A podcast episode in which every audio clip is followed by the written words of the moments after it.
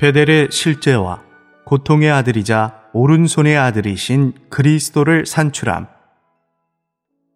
28주 6일 아침의 누림 창세기 35장 16절 그들이 베델을 떠나 여행하였다. 에브라까지는 아직 어느 정도 더 가야 하는 곳에서 라헬이 해산하게 되었는데 고통이 너무 심하였다. 18절 라헬이 거의 죽게 되어 그녀의 혼이 떠나려 할 때에 라헬은 아기의 이름을 베논이라고 하였다. 그러나 그의 아버지는 그를 베냐민이라고 하였다.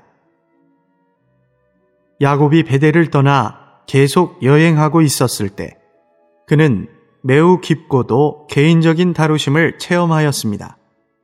그의 사랑하는 아내 라헬은 야곱의 마지막 아들인 베냐민을 출산하던 중에 죽었습니다. 이 체험은 죽음과 출생, 손실과 얻음 둘 다에 연관된 문제였습니다. 야곱은 라헬을 잃었고 베냐민을 얻었습니다. 만일 여러분이 선택해야 한다면 아내를 지키겠습니까? 아니면 아들을 얻겠습니까? 대부분의 그리스도인들의 관념은 아내와 아들 둘 다를 갖는 것입니다. 그러나 신성한 경륜 안에서 여러분이 마지막 아들을 얻고자 한다면 아내를 떠나보내야 합니다. 손실이 없이는 얻는 것이 있을 수 없고 죽음이 없이는 출생이 있을 수 없습니다. 죽음을 떠나서는 부활이 없으므로 출생은 죽음으로부터 옵니다. 라헬이 죽지 않았다면 베냐민은 결코 태어날 수 없었을 것입니다. 오늘의 읽을 말씀. 의심할 것 없이 라헬은 하나님께서 야곱을 위해 정해준 사람이었습니다. 그러나 하나님은 야곱이 자신의 방법과 자신의 때를 따라 라헬을 취하도록 허락하지 않으셨습니다.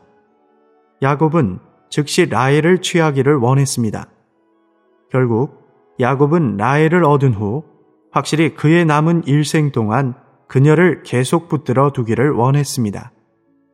그러나 어느 시점에서 하나님은 야곱아, 나는 내게서 라헬을 빼앗을 것이다. 라고 말씀하시는 것 같았습니다.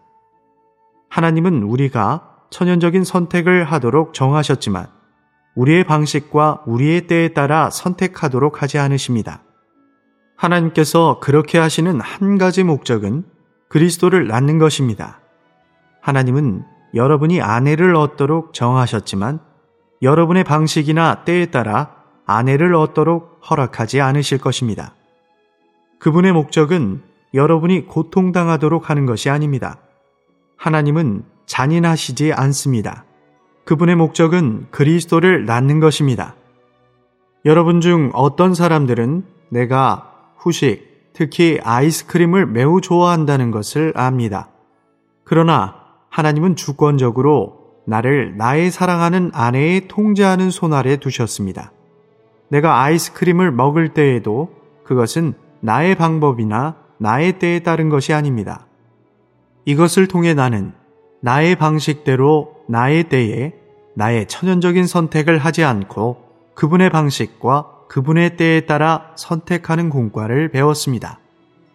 하나님께서 이렇게 하시는 목적은 우리를 고통당하게 하는 것이 아닙니다. 그분의 목적은 그리스도를 낳는 것입니다. 창세기 35장 18절에서 아이는 두 개의 이름을 받았는데 하나는 그의 어머니로부터 받았고 다른 이름은 그의 아버지로부터 받았습니다. 베노니는 슬픔의 아들을 의미합니다. 라헬은 그녀가 고통을 당하고 슬픔 속에 있었던 까닭에 그에게 이런 이름을 지어주었습니다. 그러나 야곱은 즉시 그 아이의 이름을 오른손의 아들이라는 의미의 베냐민으로 바꾸었습니다. 이 온 우주 가운데 슬픔의 아들이시자 오른손의 아들이신 분은 오직 한 분 그리스도이십니다. 한편으로 그리스도는 베노니이시며 다른 한편으로 그분은 베냐민이십니다.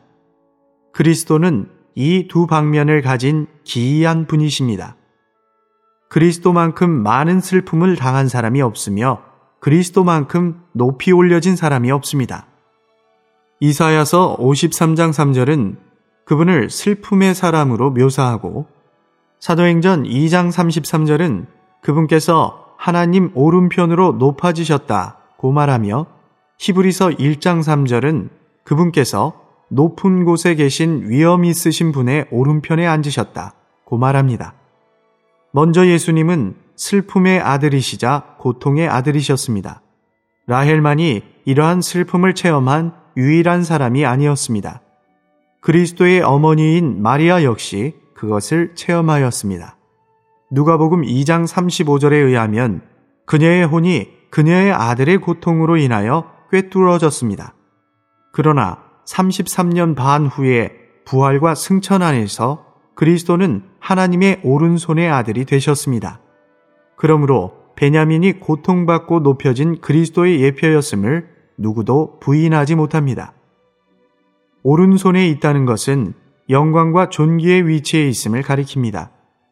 오른손의 아들로서 베냐민은 부활하시고 승리하시고 승천하신 오른손의 아들로서 하늘들에서 사역하시면서 그분의 구원을 위해 하나님의 구속을 적용하는 일을 수행하시는 그리스도를 예표합니다.